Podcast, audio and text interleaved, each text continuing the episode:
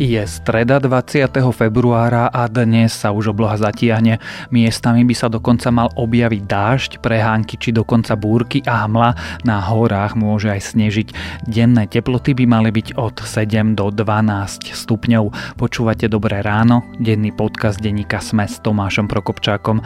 A naposledy pripomíname, že dnes nás o 6 hodine večer môžete vidieť na diskusii v Bratislavskom Martinuse na obchodnej ulici. Hostiami Zuzany Kovačič Hanzelovej budú šéf-redaktorka SME Beata Balogová a šéf-redaktor Aktuality.sk Peter Bardy a rozprávať sa budú, ako sa zmenili redakcie, novinári aj Slovensko rok po vražde Jana Kuciaka a Martiny Kušnírovej. 35 papierov, zmluvy, lajstra, pečiatky a podpis tu, tu a ešte aj tu. A hopla, skoro sme zabudli, aj sem vás poprosím. Zakladať si bankový účet je hotová autogramiáda. V 365 banke sa však môžete stať klientom cez mobil a bez zbytočného mučenia. Jednoducho a za pár minút. Presvedčte sa o tom na adrese sme.sk lomka 365.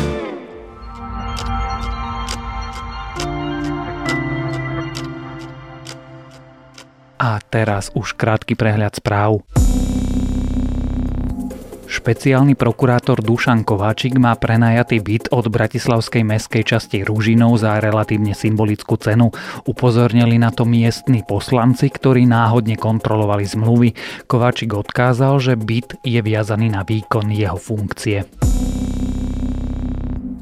Predseda mimo parlamentnej strany maďarskej komunity Jožef Menhard sa v útorok vzdal kandidatúry na prezidenta.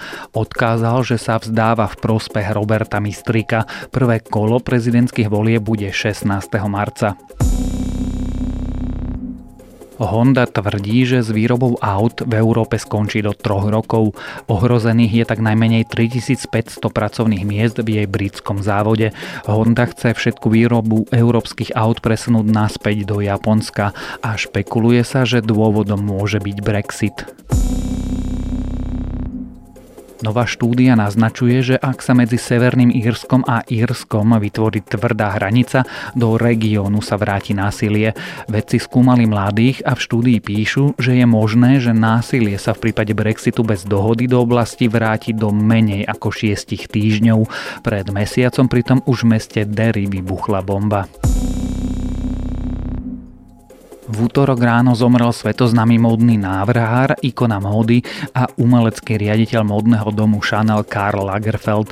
O jeho zlom zdravotnom stave sa hovorilo už v januári, keď sa nezúčastnil na módnej prehliadke svojej značky vôbec prvý raz od roku 1983.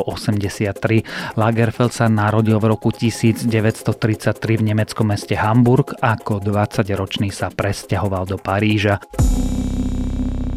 Viac správ nájdete na webe sme.sk.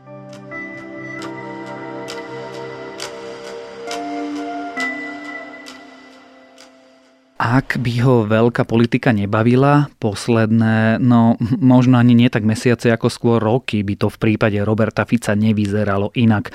Donedávna sa dokonca pokúšal o odchod na ústavný súd, no ani tento plán mu nevyšiel.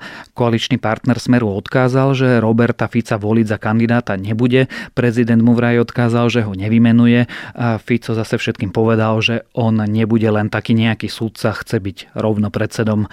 Včera však pred novinármi vyhlásil, že kandidovať nebude ani v ďalšej marcovej a pravdepodobne už tajnej voľbe kandidátov. Čo sa vlastne deje v prípade šéfa Smeru, ako a prečo sa tak rozhodol, aká je jeho budúcnosť a čo to znamená pre krajinu, sa rozprávame s komentátorom denníka SME Petrom Tkačenkom. Ja sa jednoducho týchto volieb nezúčastním, nebudem kandidovať, ale nevylučujem, že o 12 rokov ma tu znovu vidíte, ak budem živý a zdravý. To je môj postoj, chcem, aby tieto voľby prebehli tak, ako mali prebehnúť. My máme tiež záujem na tom, aby súd fungoval. Peter, Robert Fico už nechce byť ústavným súdcom? Toto by som formuloval opatrne v tom zmysle, že dobre, môžeme sa zhodnúť na tom, že teraz v útorok 19. februára o 16. hodine a 19. minúte Robert Fico nechce byť ústavným sudcom a to za predpokladu, že mu veríme, hej, to čo hovorí. Tak z toho, čo dnes povedal na tej tlačovke, tak som pochopil, že na teraz túto ambíciu nemá, ale do akej miery nás opäť ťahá za nos a je to len nejaký trik možno, a, ako uľaviť v kampani Marošovi Ševčovičovi, to ja sa neodvážujem hádať. No v tej najbližšej voľbe figurovať nebude. Toľko by som ešte veril, ale aby som ti že úplne ešte že presne odpovedal, podľa mňa on chce byť ústavným sudcom a respektíve niečím, kde dostane nejakú limuzínu a nebude sa musieť trápiť v politike. Ja sa totiž to pýtam zištne, krátko pred nahrávaním tohto podcastu malo tlačovku Smer, kde sa po dlhej dobe mm, objavil Robert Fico. Čo sa tam vlastne udialo? teraz si nie som úplne istý, či sa pýtaš na to, že čo sa udialo na tej tlačovke, lebo veď tu si aj môžeš pozrieť, alebo že čo, či sa udialo niekde niečo iné, hej, čo? Oboje sú veľmi e, rozkošné témy na debatu, ale začneme tou tlačovkou, teda čo tam Robert Fico povedal. Ak to mám vydestilovať to posolstvo, ako som ho ja pochopil, tak uh, má to znamenať, že ak sa vrátime o rok do minulosti, takéto e, ja nikam neodchádzam. Hej, to znamená, že ako keby sa opäť prihlásil do tej e, politickej súťaže, formuloval ambíciu, že chce mať najvyššie ambície ako predseda strany, čím teraz nemyslí byť predsedom ústavného súdu, ale byť predsedom vlády asi, alebo niečo také a zostavovať koalíciu. Jednoducho, že ho máme naspäť e, v tej stranickej bitke, z ktorej sa ako keby odhlásil niekedy v januári, keď sa prihlásil prihlásil do toho konkurzu na ústavný súd. Ja sa opýtam tak akože úplne naivne, ale napriek tomu, že povedal zhruba pred rokom, že nikam neodchádza, že povedal včera, teda v čase, keď sme nahrávali tento podcast, že nikam neodchádza, tak jeho posledné kroky všetky vyzerali tak, ako keby sa niekam zberal. Presne tak. A toto je podľa mňa ty si vlastne odpovedal sám, tak ja, ja môžem pokračovať takej voľšej interpretácii, že toto je podľa mňa hlavný problém, ktorý dnes má on a spoločne s ním e, strana Smer v tom zmysle, keď chce niekam kandidovať a získať hlasy voličov, e, že jemu sa jednoducho nedá dôverovať. Hej? Že ja ho môžem mať aj rád, treba ako volič Smeru, ale to, čo, kvôli čomu som ho volil, keď sa naozaj e, vcítim do kože voliča Smeru, to je, čo bolo veľmi pekne pregnantne formulované na tých billboardov v roku 2012, že ľudia si zaslúžia istoty, že ja som ho volil kvôli tým istotám, ktoré on mi prinášal, ale teraz už nie. A ako ja sa mám na neho spoľahnúť, hej, keď dobre to, že odišiel z premiérskeho kresla, tomu ešte rozumiem, ale že potom ako si odpálil Tomáša Druckera, čo mal byť e, silný káder, potom e, tvrdí teda, že ide bojovať do volieb, potom chce ísť na ústavný súd, teraz zasa nie a ešte popri tom ústavnom súde vravel, že vlastne on aj tak e, si neželal, aby Kiska kohokoľvek menoval, tak potom tomu nerozumiem, že prečo tam do toho liezol. Jednoducho to je, že hrozný chaos a podľa mňa s týmto bude mať smer ešte veľké problémy, ak sa nespamätajú, ak budú pokračovať e, v takejto veľmi improvizovanej politike, tak s tým budú mať problém. Čiže Robert Fico vydáva zmetočné signály? No pre mňa určite, tak e, ty na, inak by sme sa tu vlastne o tom takto nerozprávali, bolo by asi normálne ešte pred e, dvomi, tromi, štyrmi, piatimi a neviem koľkými rokmi, teda s tou výnimkou, keď kandidoval na prezidenta, že Robert Fico je jednoducho jasný pre predseda Smeru, chce vyhrať voľby a chce byť premiérom a chce vládnuť. Hej, to je akože taká normálna vec, hej, keď predseda strany túto ambíciu nemá, no, no tak tam nie je. A tým, že sa o tom takýmto spôsobom bavíme, tak je zrejme, že, že tam došlo k nejakej erózii, my ju asi nevieme úplne presne pomenovať, ale ona bude mať viacero dôvodov a bude sa prejavovať viacerými spôsobmi. No a, a majú problém. Prečo to robí a vlastne čo ten Robert Fico chce? To sú dohady teda e, ja budem formulovať nejaké dohady.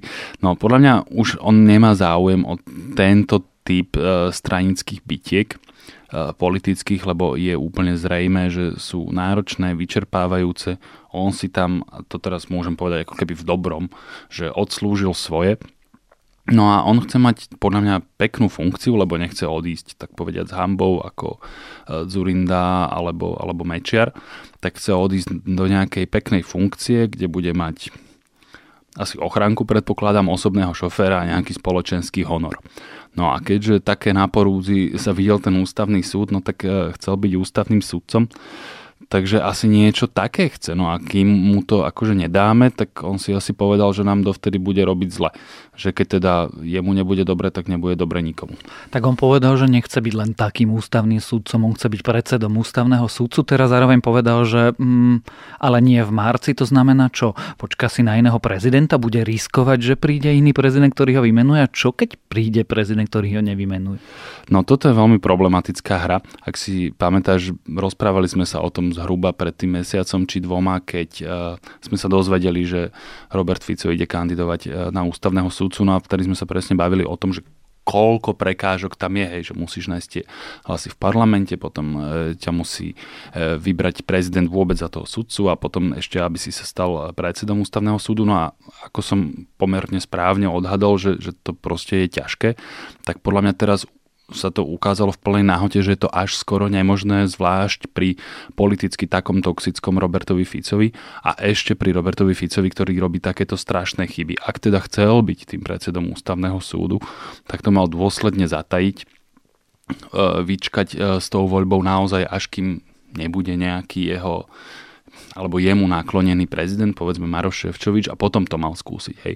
Lebo tým, že do toho súboja vliezol teraz, tak e, úplne logicky nanútil Marošovi Ševčovičovi e, do kampane vlastne svoju osobu a, a menovanie seba za ústavného sudcu, či mu očividne e, veľmi komplikuje tú súťaž a, a je pokojne možné, že napríklad na tomto to aj prehra. Skôr, než sa opýtam na tú otázku, že a teda čo s tým chudákom prezidentským kandidátom a čo to robí v strane Smer. A ako je možné, že keď takto ťa počúvam, ako to opisuješ, Robert Fico má tú povesť, alebo mal tú povesť toho veľkého stratéga. Tu vieš, že ja som na to nikdy moc neveril, ale tak on mal samozrejme nejaké takto má bez pochyby veľký intelekt, on, on je normálne, že rozumný, inteligentný človek a mal nejaký politický inštinkt. To, to som ja nikdy nespochybňoval, ale to, že robí takéto obrovské chyby, to je, to je ešte v príkrom rozpore k tomu, že som ho nikdy neuznával za nejakého politického génia. Tam mu, musí dochádzať k nejakému osobnostnému skratu, ne, neviem to presne no, pomenovať a sformulovať, lebo napokon e, ja nie som osobný priateľ Roberta Fica, aby sa mi on zdôveroval, že ako to funguje, ale niečo sa muselo udieť, lebo naozaj takéto hrubé chyby e, podľa mňa ani on nerobieval zvyčajne. Že, že niečo sa muselo stať, ale nechci odo mňa, aby som ja teraz akože špekuloval, čo presne. Musí to byť niečo takého, že osobného rázu. Predpokladám, že sa nejakým spôsobom zmenil a tak veľmi e, túži dosiahnuť ten svoj cieľ, že, že to chce robiť proste s kratkami cez mŕtvoly, ale, ale ono to nefunguje, lebo už nie je rok 2013, keď on mal treba že svojho prezidenta a 83 mandátov v parlamente. On ako keby s tými slabšími kartami dnes už nevedel hrať, alebo tak nejako by som to asi povedal. Ale uh, tomu Marošovi Ševčovičovi teda takýto Robert Fico už reálne škodí? Ja si myslím, že áno. Že oni sa snažili e, do tej kampane moc neliezť napokon tým, že ten Maroš Ševčovič je taký, že eurokandidát a tak a aj v smere vedia, že oni sú e, pomerne toxické zoskupenie, veď napokon Robert Fico ako najúspešnejší slovenský politik preto prehral prezidentské voľby, lebo nie, nie že by mal málo priaznivcov, ale tých e, nepriateľov bolo ešte oveľa viac.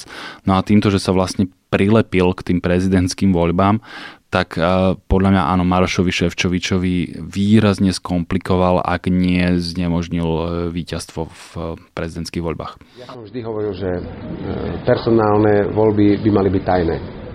Bez ohľadu na to, či ide o voľbu ústavných sudcov alebo hockoho iného, pretože ak niekoho volíte, nesmiete byť na základe toho, že niekto sa dozvie, ako ste volili, potom perzekovaný za váš názor. Takže ja tajnú voľbu vítam a vždy som ju presadzoval. Pre mňa je dôležité, že sú vypísané voľby. A teda položím tú otázku, ktorá už nejaký čas vysí vo vzduchu a tá je, hm, čo na to v smere? To si neuvedomujú, uvedomujú, je im to jedno? Nechcú to riešiť, boja sa riešiť? Určite im to jedno nie je. Ja si dokonca myslím, že oni sa v tom orientujú o niečo lepšie ako my dvaja dohromady. Takže e, bez pochyby vedia, v čom sú. Vedia asi, aké majú problémy, ale ísť, musíme si uvedomiť, že v akom sme období, asi rok pred voľbami. Robert Fico je zďaleka najúspešnejší slovenský politik a on je vlastne stelesnením toho smeru.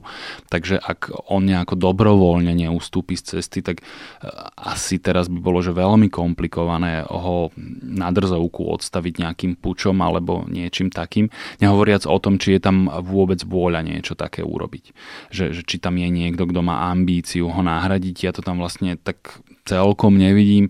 Peter Pellegrini sa občas trochu zavlní, hej, e, v piatok mal tú tlačovku alebo briefing, kde formuloval nejaké výhrady k tomu, čo robí Smer v parlamente, na čo si ho ináč, neviem, či si si všimol, ale uh, poslanec Smeru Ľuboš Blaha ho vlastne akože ponížil, lebo ho označil za jedného z podpredsedov, pri ktorom, podpredsedov Smeru, pri ktorom je síce pikantné, že ako premiér má iný názor a, ako klub Smeru, ale je to úplne irrelevantné.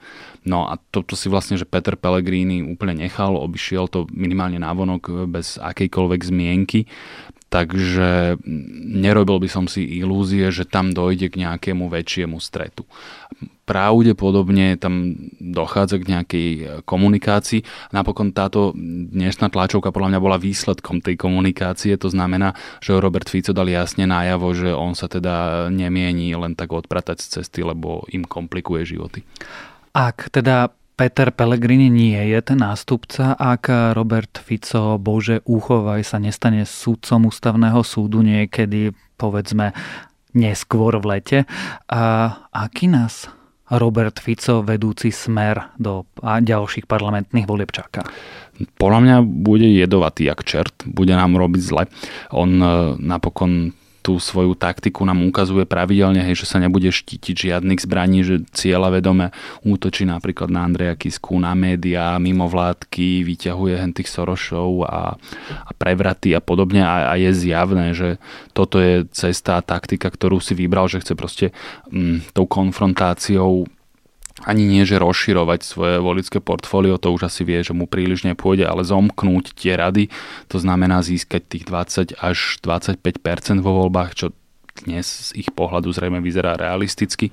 No a pri najmenšom s takou e, blokujúcou menšinou, možno ak sa tam dostanú fašisti, a tak možno ešte niečo uhrať. Ale ešte raz, aby som odpovedal na tú otázku, ktorú si položil. E, áno, bude agilný a bude robiť zle ja si ináč myslím, že bude aj robiť e, podobné chyby, ako sme boli svetkami za posledný mesiac a pol, ale to už je len taký tajný typ. A ty si myslíš, že tých 20% je zhruba to jadro, s ktorým nič nepohne? Bol by som opatrný. Neexistuje nič také, že, že jadro, s ktorým nič nepohne. My naozaj ešte nevieme, ako sa bude Robert Fico e, správať najbližší rok. Ak bude robiť podobné chyby a výstrelky, ako sme to videli v poslednom čase, to znamená, že vezme tým svojim voličom istoty, Veď ako oni mu majú dôverovať, keď on im pred mesiacom odkázal, že on vlastne akože kandidovať nechce a teraz zase chce, tak akože že čo? A, a za druhé, nemôžeme vedieť, um, aké veľké presvedčenie alebo ako sú mobilizovaní, aby išli hlasovať za ten smer. Lebo smer mal v posledných niekoľkých voľbách problém v tom, že on ešte akože v preferenciách v prieskumoch si udržiaval tie čísla a podľa mňa tie čísla sedeli s tým, čo ľudia hovorili. To nie je ako, že by si to výskumníci vycúcali z prsta, ale keď prišiel ten deň D, že sa mali zdvihnúť a ísť mu to hodiť, či už Robertovi Ficovi osobne alebo Smeru, tak už sa im tak nejak že úplne nechcelo. A to sa obávam, že toto môže byť kameň úrazu v tej stratégii, ktorú si nakreslili. Napokon my dvaja nemusíme vedieť, ako veľmi sú presvedčení voliči Smeru, ale teda Nechcem, aby to bolo návod, ale taký Boris Kolár by to mohol tušiť. Presne tak, presne tak. Toto sú uh, tí žraloci, ktorí budú striehnúť a, a ohlodávať to nejaký mekší obal, ktorý tam uh, zrejme je, lebo oni používajú presne takú tú populisticko-sociálnu retoriku, na ktorej plus mínus smer pred tými 20 rokmi vyrastol. Tak zatiaľ teda platí, že Robert Fico nikam neodchádza a my ostatní sa budeme pozerať, kam to vlastne kráča. O Robert Robertovi Ficovi strane Smer aj o tom, čo sa okolo jedného aj druhých deje, sme sa rozprávali s politickým komentátorom denníka Sme Petrom Tkačenkom.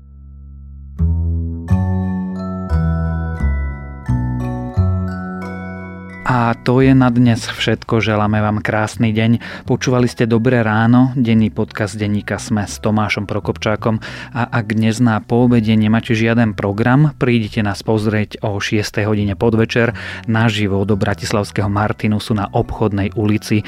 Hostiami Zuzany Kovačič-Hanzelovej budú šéf-redaktorka denníka Sme Beata Balugová a šéf-redaktor portálu Aktuality.sk Peter Bárdy. Rozprávať sa budú o Slovensku, o tom, ako sa zmenili redakcie redakcie aj novinári rok po vražde Jana Kuciaka a Martiny Kušnírovej.